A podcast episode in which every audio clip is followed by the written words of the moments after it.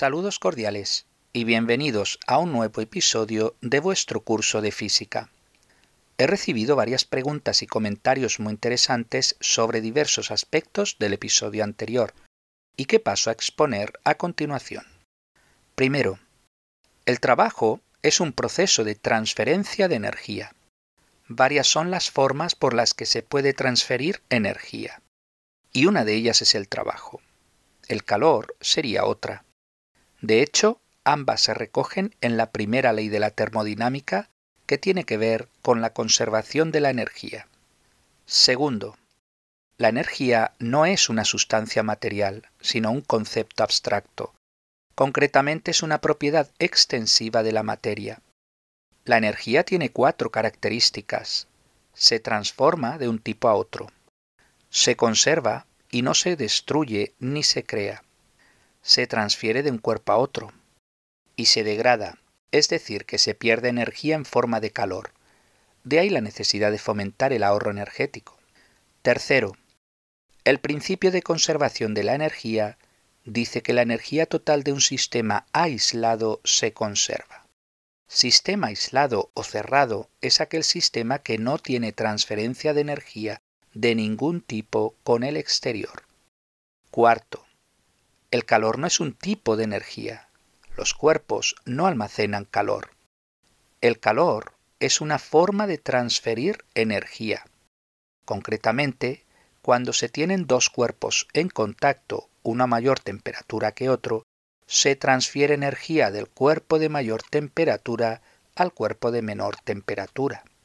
Quinto, la energía térmica sí es en cambio un tipo de energía. Concretamente se debe a la temperatura del cuerpo. A mayor temperatura, mayor es su energía térmica.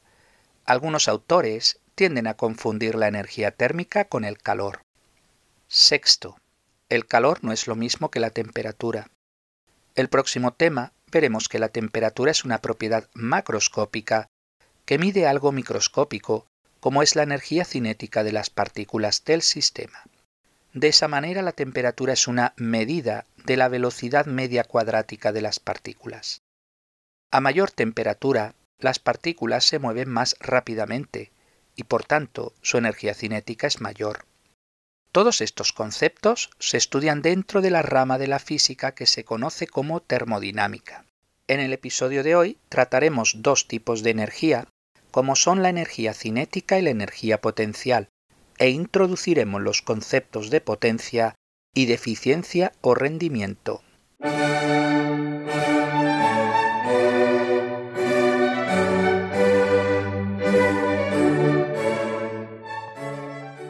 Imaginad un automóvil que gracias a la fuerza del motor se desplaza una cierta distancia d, aumentando su velocidad de v1 a v2.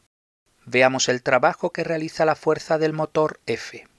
Trabajo es igual a fuerza por desplazamiento.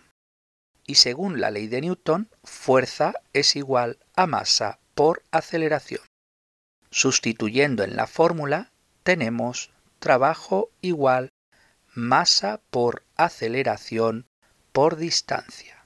Por otro lado, conocemos la fórmula de cinemática velocidad final al cuadrado menos velocidad inicial al cuadrado igual a 2 por la aceleración por la distancia. Os dejo de ejercicio que demostréis dicha fórmula. Una pista. Recordad la ecuación de la distancia en función del tiempo y de la velocidad en función del tiempo. Despejad el tiempo en la segunda ecuación y sustituidlo en la primera. Sustituyendo la ecuación de la cinemática en la ecuación del trabajo, tenemos trabajo igual un medio de m v2 al cuadrado menos v1 al cuadrado. Defino la energía cinética como la cantidad un medio de mv al cuadrado. De esta manera, el trabajo es igual a la variación de la energía cinética. En símbolos, W igual delta EC. Veamos un ejemplo. Un auto con una masa de 900 kilogramos va a 72 kilómetros por hora. ¿Cuál es su energía cinética? Primero convertimos 72 km hora a metros por segundo. Para ello hacemos uso de los factores de conversión. 72 kilómetros en el numerador, hora en el denominador. Primer factor de conversión. Un kilómetro en el denominador, mil metros en el numerador. De esta manera, kilómetro y kilómetro se cancelan porque uno está en el numerador y el otro en el denominador. Segundo factor de conversión. 3.600 segundos en el denominador, una hora en el numerador. De esta manera, la hora también se cancela, puesto que está en el numerador y en el denominador. El resultado final es que debemos de multiplicar 72 por 1000 y dividir entre 3600, lo que nos da 20 metros por segundo. Ahora aplicamos la fórmula de la energía cinética. Energía cinética igual un medio de la masa por la velocidad al cuadrado, igual un medio de 900 por 20 al cuadrado igual 180 kilojulios.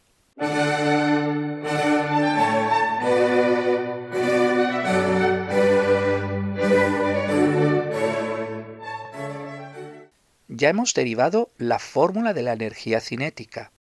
Veamos ahora una fórmula para la energía potencial gravitatoria. Para ello, imaginad una piedra que cae desde una altura h hasta el suelo debido a la fuerza de la gravedad, es decir, su peso. El trabajo es igual a la fuerza por el desplazamiento. La fuerza es precisamente el peso, masa por gravedad, y el desplazamiento es precisamente la altura. Sustituyendo tenemos trabajo igual m por g por h.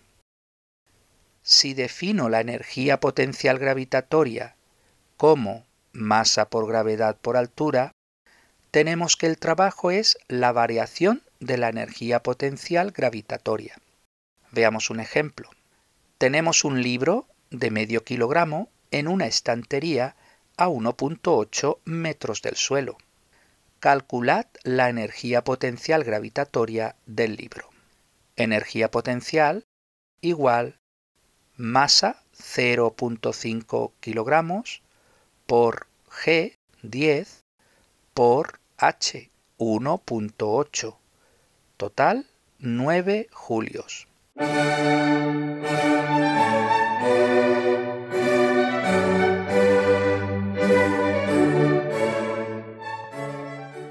Definimos la energía mecánica de un sistema como la suma de la energía cinética y potencial. La pregunta es, ¿se conserva la energía mecánica? El principio de conservación de la energía mecánica nos dice que la energía mecánica se conserva si las fuerzas que actúan son conservativas. El rozamiento es un ejemplo de fuerza no conservativa. Así, podremos utilizar el hecho de que la suma de la energía cinética y potencial es constante. Si actuasen fuerzas no conservativas, la energía mecánica no se conserva, pero su pérdida equivale al trabajo de las fuerzas no conservativas. Este segundo caso no lo trataremos en este curso. Veamos algunos ejemplos. Primero, se lanza una piedra de 4 kilogramos desde una altura de 4 metros.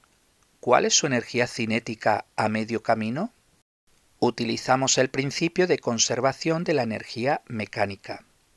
Al principio, toda la energía es potencial. A mitad de camino tenemos mitad energía potencial y mitad energía cinética. Luego, energía cinética igual masa por gravedad por altura igual 4 por 10 por 2 igual 80 julios. Fijaros que he utilizado la altura que está justo a medio camino, es decir, 2 metros. Ejercicio número 2. Una piedra de 4 kilogramos rueda por una colina con una altura de 5 metros. ¿Con qué velocidad llega abajo? Por el principio de conservación de la energía mecánica, toda la energía potencial gravitatoria se transforma en energía cinética. Luego, mgh igual un medio de mv al cuadrado, de donde despejando v tenemos v igual raíz cuadrada de 2GH. Sustituyendo valores tenemos v igual raíz cuadrada de 2 por 10 por 5 igual raíz cuadrada de 100 igual 10 metros por segundo. Ejercicio número 3. Se lanza una bola de medio kilo desde lo alto de un acantilado. La velocidad con la que llega al agua que hay debajo es de 10 metros por segundo. Apartado A. ¿Qué energía cinética tiene la bola justo antes de alcanzar el agua? Energía cinética igual un medio de la masa por la velocidad al cuadrado, igual un medio 0.5 por 10 al cuadrado, igual 25 julios. Apartado B. ¿Qué energía potencial gravitatoria tenía antes de ser lanzada? La misma, 25 julios. Estamos suponiendo que no hay pérdida de energía, como puede ser el rozamiento con el aire. Apartado C. ¿Desde qué altura se lanzó? Altura igual energía potencial dividido masa por gravedad. Igual 25 dividido 0.5 por 10 igual 25 dividido 5 igual 5 metros. Apartado D. ¿Desde qué altura se lanza otra piedra de un kilogramo que llega al agua con una velocidad de 10 metros por segundo? La misma, 5 metros, ya que la altura no depende de la masa. Fijaros que la velocidad no depende de la masa hubiéramos obtenido el mismo resultado con una piedra de una tonelada o un gramo.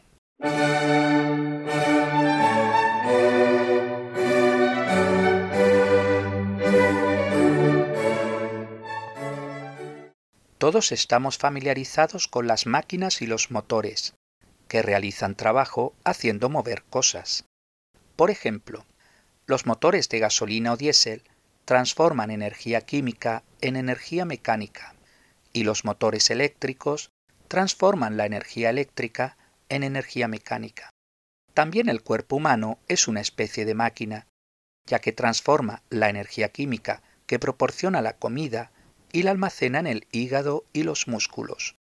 Cuando realizamos un trabajo físico, la energía química de los músculos, almacenada en las moléculas de ATP, se libera. El único inconveniente es que las máquinas y los motores no son 100% eficientes. De ahí que se define su rendimiento como el trabajo útil entre el trabajo total, o lo que es lo mismo, la energía útil entre la energía total. Un motor de gasolina puede tener un rendimiento de un 25%. El motor diésel, por su parte, puede tener un rendimiento de un 35%. El motor eléctrico puede alcanzar un rendimiento del 80%. El ser humano es bastante ineficiente en este sentido. Puede rondar un 15% de rendimiento. Por supuesto, solo son valores de ejemplo, y hay un rango en cada uno de ellos. ¿Cómo podemos comparar motores de distintos tamaños si realizan el mismo trabajo? Para ello comparamos el trabajo realizado con el tiempo que tarda en realizarlo. Definimos así la potencia como el trabajo realizado por unidad de tiempo, o como la energía transformada por unidad de tiempo. La unidad de potencia en el sistema internacional es el vatio, cuyo símbolo es W mayúscula, en honor a James Watt. Un vatio equivale a un julio por segundo. Otra fórmula equivalente es potencia igual fuerza por velocidad, donde F es la fuerza que ejerce el motor o máquina y v es la velocidad constante que proporciona. Dicha fórmula sirve en el caso de que los vectores fuerza y velocidad sean paralelos. En caso contrario, se debe realizar su producto escalar. Os dejo de ejercicio que derivéis dicha fórmula.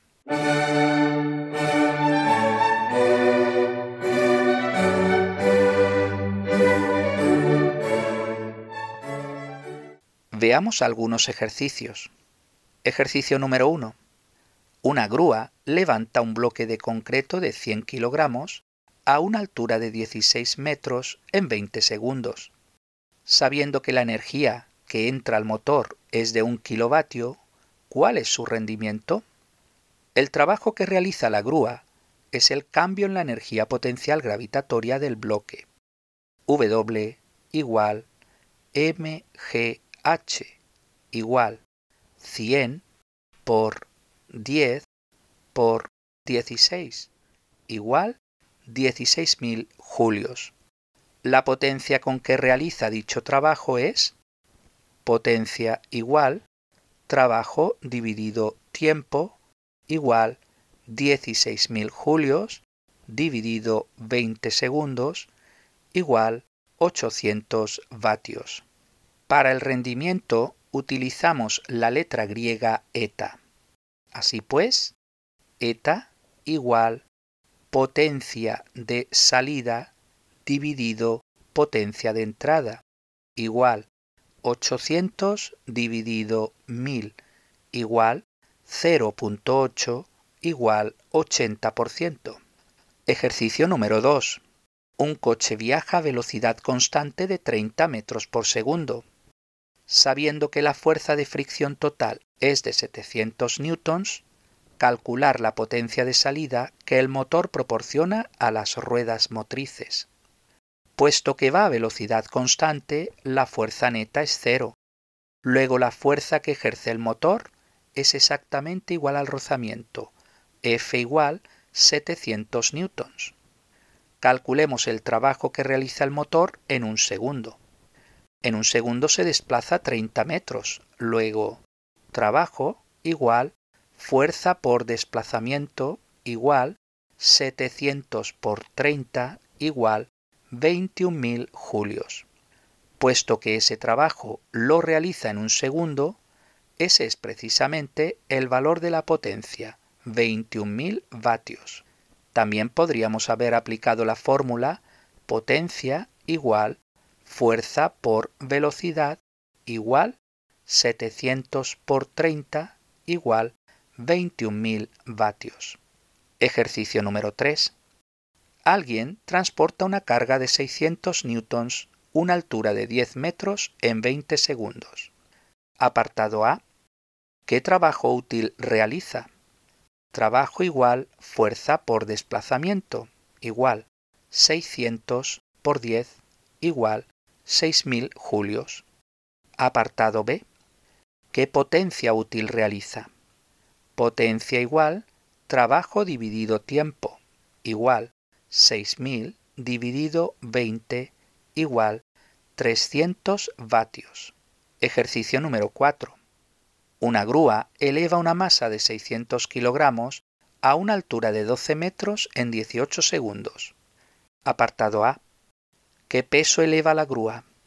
Peso igual masa por gravedad igual 600 por 10 igual 6.000 newtons.